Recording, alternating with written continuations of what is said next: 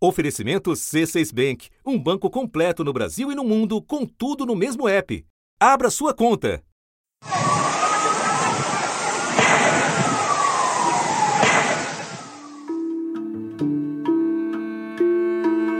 A explosão em um hospital na cidade de Gaza, abarrotado de feridos e de palestinos em busca de refúgio, gerou uma onda de revolta.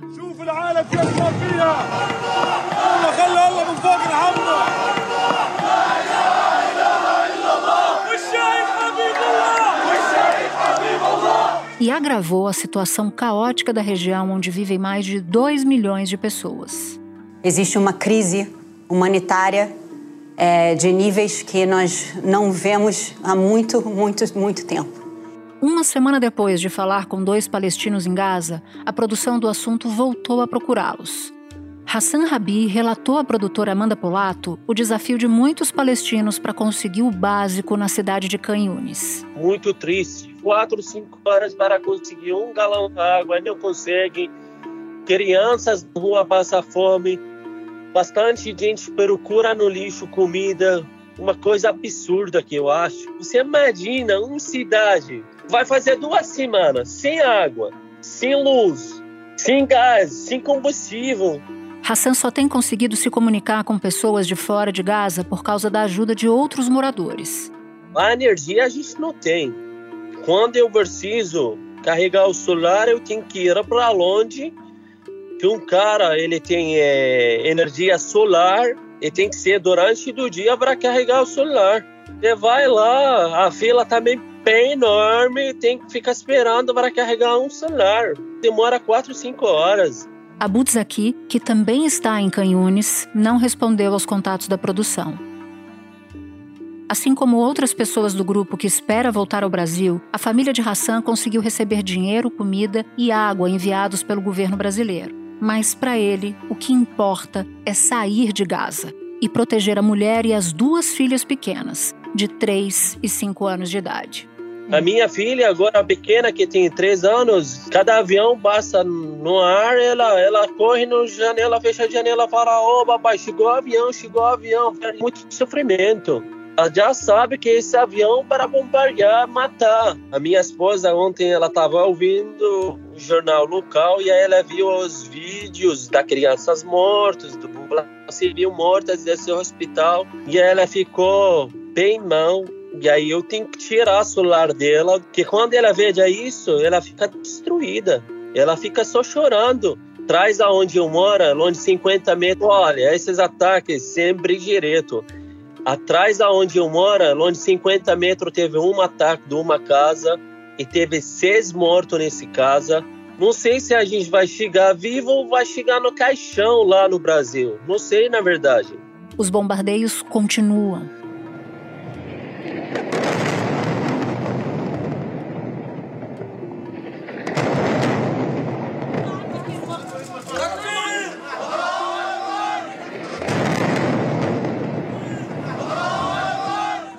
Na quarta-feira, dezenas de palestinos morreram em suas casas em Canhunes e Rafah. Vídeos e fotos mostram o horror da guerra.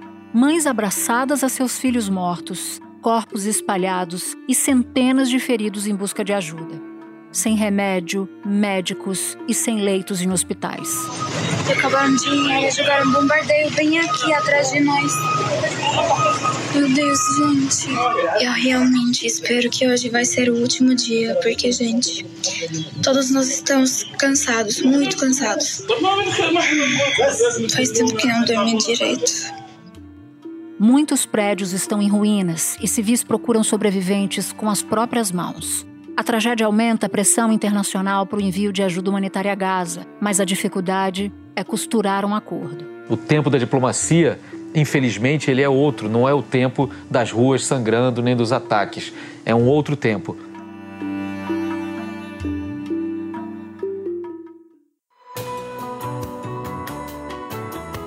Da redação do G1, eu sou Natuzaneri e o assunto hoje é a calamidade humanitária em Gaza. Um episódio para entender o que é o corredor de ajuda, por que está tão difícil implementá-lo em Gaza e quais as consequências desta demora. Eu converso com Tarciso Dalmaso, advogado, consultor do Senado Federal e professor de Direito Internacional no Centro Universitário de Brasília. Ele também participou das negociações que criaram o Tribunal Penal Internacional. Quinta-feira, 19 de outubro. Tarciso, nesta quarta, os Estados Unidos foram responsáveis pelo voto que impediu a criação de um corredor humanitário para ajudar a população civil em Gaza. Então, eu queria começar te perguntando como é que funciona um corredor humanitário e quais são as circunstâncias necessárias para a instalação de um corredor como esse.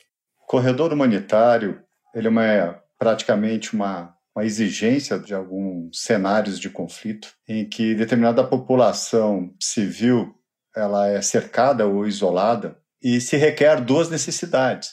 De um lado, a chegada de suprimentos, comida, água, medicamentos, socorro, ajuda humanitária em sentido geral. E de outro, pessoas que desejam evacuar, sair do, do cenário de conflito, possam fazê-lo com, com segurança. Para isso ocorrer, evidentemente, é necessário que haja um acordo entre as partes envolvidas. Né? No caso específico do, do atual conflito em, em Gaza, as partes são múltiplas e não necessariamente coordenadas e possuem um diálogo não necessariamente horizontal. Né? Então, nós temos, além de Hamas, Israel, a necessidade de dialogar com outros países, como Egito e demais países que precisariam dar um suporte. Afinal de contas, as pessoas que eventualmente desejam eh, sair de, da, da, zona de conflito não podem ser jogadas ao, ao céu aberto, né? Precisam de uma de toda uma recepção e a logística ela não é pequena.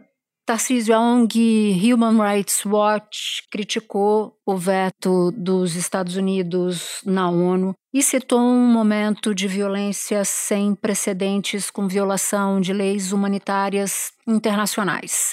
De que leis a gente está falando? De que direitos civis a gente está falando nesse contexto? O direito internacional humanitário, basicamente, é um corpo de regras bastante antigo, ele foi estruturado ainda no século XIX e possui duas linhas de atuação que poderíamos didaticamente considerar. De um lado, a proteção de certas pessoas e seus bens, principalmente civis que não participam das hostilidades, mas também pessoal ligados à saúde, eh, religiosos, eh, membros de organismos, humanitários, e as pessoas fora de combate, como enfermos, feridos, prisioneiros de guerra. Israel e grupos terroristas da Palestina trocaram acusações sobre a responsabilidade do bombardeio. O Hospital Árabe Batista Al-Ali foi atingido. Além de pacientes, ele abrigava centenas de pessoas que não tinham para onde ir. Socorristas correram para retirar os feridos, que foram levados para outro hospital de Gaza. A ministra da Saúde da Autoridade Palestina, Mai Al-Kaila, acusou Israel pelo bombardeio e disse que o ataque foi um massacre. As forças de defesa de Israel atribuíram o ataque de foguete ao grupo terrorista Jihad Islâmica, que falhou e atingiu o hospital em Gaza. O grupo terrorista Jihad Islâmica negou a acusação de Israel e disse que nenhum de seus foguetes tinha sido disparado nas proximidades do hospital hospital. E, além disso, a outra linha do direito à ação humanitária é a proibição de certos métodos de combate, como uh, o cerco, provocar a, a fome na, na, população civil, é, a perfídia, se disfarçar de pessoa protegida para atacar o inimigo, uh, o escudo humano, se proteger de ataques se misturando com a população civil, a tomada de reféns e a proibição de certos meios, né? Eh, principalmente armas e munições, armas químicas, armas biológicas, é, armas cegantes a laser, eh, minas antipessoal. Então, quando se diz que há um, uma violação dessas regras, no caso em concreto, é, de um lado está justamente crimes como a tomada de reféns, ataque à população civil, a não distinção entre combatentes e civis, ataques a, a, hospitais, a escolas, a, a, não permissão justamente que essas pessoas recebam ajuda humanitária, É alarmante a situação dos hospitais na faixa de Gaza. A Cruz Vermelha alertou que eles podem acabar virando necrotérios diante da falta de luz e de suprimentos básicos de saúde. Imagina só faltar antibiótico num momento em que mais de 9 mil pessoas, 9.600 pessoas estão feridas por conta desse conflito. Não há antibiótico, não há vacinas e um sistema de saúde, como disse o médico, em colapso há uma pluralidade de, de regras aqui descumpridas nesse corpo do direito internacional humanitário que tem assim a sua, os seus principais tratados atualmente as quatro convenções de Genebra de 1949 e seus dois protocolos adicionais de 1977.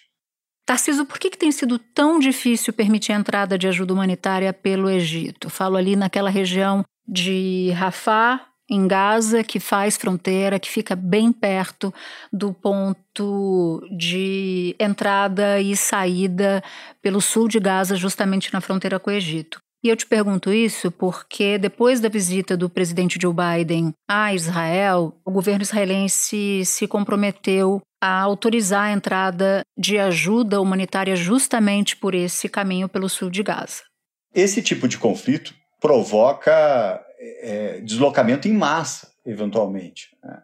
como ocorreu, por exemplo, na, na Ucrânia recentemente. E quem é mais atingido são os países vizinhos. Quem mais, por exemplo, foi impactado com o conflito na Síria foi o Líbano.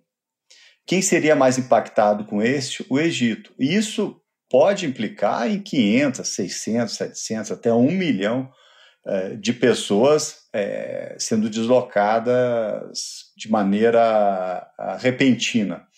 Para isso, o Egito está, creio eu, fazendo condições de que não, não basta abrir essa, essa fronteira, mas que haja aí uma coordenação para recepção. Depois do encontro com Joe Biden, Netanyahu se reuniu com o gabinete e anunciou três decisões.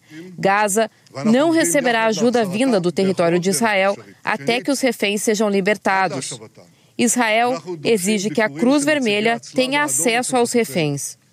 E Israel não vai impedir a entrada de ajuda humanitária a partir do Egito, desde que sejam apenas alimentos, água e medicamentos para a população civil. De outro lado, bom, se Israel está uh, sinalizando que uh, é possível essa, essa saída, isso indicaria uma possível negociação de um corredor humanitário, aí sim, pelo Egito. Uh, agora, para isso é preciso negociar um cessar-fogo. Né? E é justamente esse tema, o de cessar-fogo, que tem causado é, divergência entre os atores nesse conflito. Com um único voto contra, o dos Estados Unidos, o Conselho de Segurança da ONU rejeitou a resolução sobre o conflito entre Hamas e Israel proposta pelo Brasil. A resolução brasileira contou com o apoio de 12 dos 15 países que integram o Conselho de Segurança da ONU. Reino Unido e Rússia se abstiveram e os Estados Unidos vetaram, exercendo um poder que eles têm por ser o um integrante permanente do Conselho. Esse texto focava basicamente na cessação das hostilidades, num, num aspecto humanitário, criando uma passagem humanitária para que pudessem sair os nacionais de terceiros países que estavam lá, como os nossos 32 brasileiros, e que também estabelecia a possibilidade de envio de ajuda humanitária. Uh, infelizmente, não foi possível se aprovar acho que, do nosso ponto de vista, da nossa presidência e como governo brasileiro, fizemos todo o esforço possível para que cessasse as, as hostilidades e que se parasse com os sacrifícios humanos. Espera um pouquinho que eu já volto para continuar minha conversa com o Tarciso. Com o C6 Bank, você está no topo da experiência que um banco pode te oferecer você tem tudo para sua vida financeira no mesmo app, no Brasil e no mundo todo. A primeira conta global do país e atendimento personalizado, além de uma plataforma de investimentos em real e dólar com produtos exclusivos oferecidos pelo C6 em parceria com o JP Morgan Asset Management. Quer aproveitar hoje o que os outros bancos só vão oferecer amanhã? Conheça o C6 Bank. Tá esperando o quê? C6 Bank. Agora, depois do mundo inteiro se chocar com a brutalidade dos ataques terroristas a Israel, Agora o mundo se choca com imagens muito impactantes vindas de Gaza. Mães segurando filhos mortos, crianças mutiladas. São inúmeras as cenas tristíssimas dessa guerra. Quando a gente fala de violação a direitos humanos de civis, você explicou inicialmente alguns pontos, mas do tipo de, de violação que você está acostumado a se deparar em situações agudas como essa, o que, que você está enxergando de pior no caso da guerra atual? Bom, sem dúvida nenhuma, de um lado, do lado do, do Hamas, foi bastante chocante as ações contra civis. Um ataque surpresa pelo ar e também por terra. Uma infiltração no território israelense sem precedentes. Centenas de homens armados do grupo extremista Hamas entraram nos edifícios e cercaram uma base militar. Os palestinos fizeram muitos reféns que Israel chamou de prisioneiros de guerra. e a tomada de reféns, a privação de liberdade por parte de pessoas de Israel. Né? Do lado de Israel, é, os ataques têm sido indiscriminados, o que significa ceivar famílias por completo. Esse homem diz que as crianças menores precisam de fralda e comida. Vivemos num estado permanente de medo. Tenho 37 anos e nunca vi uma guerra assim. Para quem a gente pede ajuda? Quem está conosco? Essa mãe se desespera. O que meus filhos fizeram para merecer isso? Onde está a consciência coletiva? Onde está a humanidade? A, a não permissão de, de, recolhimento dos mortos, isso é um, é um sagrado Digo sagrado porque remonta às mais antigas civilizações, né? o direito de enterrar os seus próprios mortos, a desagregação familiar com crianças, enfim, não só sendo atingidas, mas de certa maneira é, abandonadas nesse cenário todo, a, a, falta de suprimentos, pessoas passando fome, necessidade de toda a índole, numa localidade que é pequena, né, territorialmente. Então, é praticamente um, um local sufocado pela constante, pelos constantes ataques. Tem uma, uma situação muito comum nessa guerra que são crianças separadas dos seus pais, das suas mães. Porque os pais e as mães morreram, crianças que não têm a quem recorrer, órfãos, que ficam absolutamente à mercê de bombardeios, à mercê de situações muito dramáticas sem ter a quem recorrer. E manter crianças perto dos seus pais ou de familiares próximos é um dos pilares da assistência humanitária, como, como você sabe. Eu queria tentar entender contigo quais são os impactos sociais a curto, médio e longo prazo dessa guerra, especificamente para as crianças que estão agora sendo afetadas no teatro de operações? As crianças, elas são vítimas diante a sua extrema vulnerabilidade diante um conflito armado. Tratados já foram feitos pensando especificamente nas crianças em, em conflito armado é, elas são atingidas pela, pelo fortíssimo impacto psicológico, é, a, reuni a reunião familiar e a reinserção social dessas crianças será de extrema dificuldade. De fato, é um, é um trabalho humanitário que, em outras guerras, é, se dedicou muito, organismos como o Comitê Internacional da, da Cruz Vermelha, a identificação de algum laço familiar para é, realocar essas crianças é possível ainda que elas sejam revitimadas com um eventual recrutamento para participar propriamente da, como crianças soldados, é um, é um outro fenômeno triste que pode ocorrer também. Elas são vítimas também é, potenciais de, de violações sexuais, trabalho forçado, isso tendo em vista outros conflitos. Né? O impacto, difícil de medir nessa, nesse momento, é devastador é, e, igualmente, claro, um cenário propício para futuros radicalismos. Né? Afinal de contas, são crianças que perderam pais, enfim, foram colocadas nesse cenário e viram, e viram a, a, e participaram, viram da, a, as atrocidades cometidas.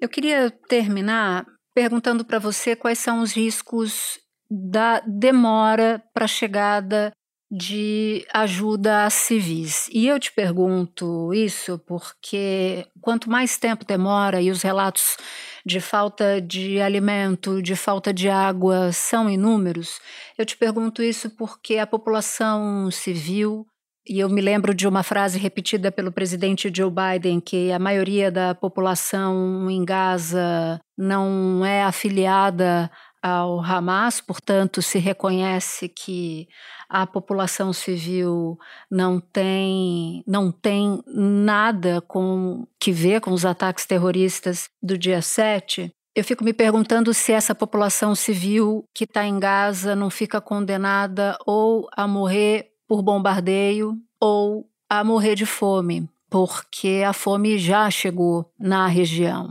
Diante disso, por que, que é tão difícil se chegar a um acordo que permita o mínimo, a entrada de água, de alimento e de medicamento? Em relação às consequências, é, você tem total razão. É, o que ocorrerá com um cerco, o que ocorre com um cerco prolongado começa pelo acesso precário à água, eventualmente até mesmo a beber água contaminada ou água salgada, enfim, é o, o, primeiro mantimento. E a água, ela, ela é, do ponto de vista humanitário, o principal bem. Né? Os brasileiros que estão em Rafah e Caniunes receberam água limpa, mantimentos e dinheiro para o mercado, tudo enviado pelo Itamaraty. das 26 pessoas que estão divididas em dois grupos, a gente estava sem água para beber, dá para bastante dias. Agradeço muito por essa comida e alimentação. A gente estava louco para beber água boa. Além disso, é, ausência de alimentação. Além disso, o cenário todo de caos, de mortes espalhadas, seguramente irá ocorrer uma proliferação de, de doenças, é, enfermidades é, de toda índole. É assombroso, de fato, como a política tem dificuldades de gerenciar, diante de todo esse caos, de, de gerenciar o mínimo, que é o socorro à população que claramente não está envolvida com o radicalismo do Hamas, tampouco aos atos terroristas por eles cometidos. Né? Tarciso, muito obrigada pela participação. Um bom trabalho para você. Eu que agradeço. Este episódio usou áudios da Reuters.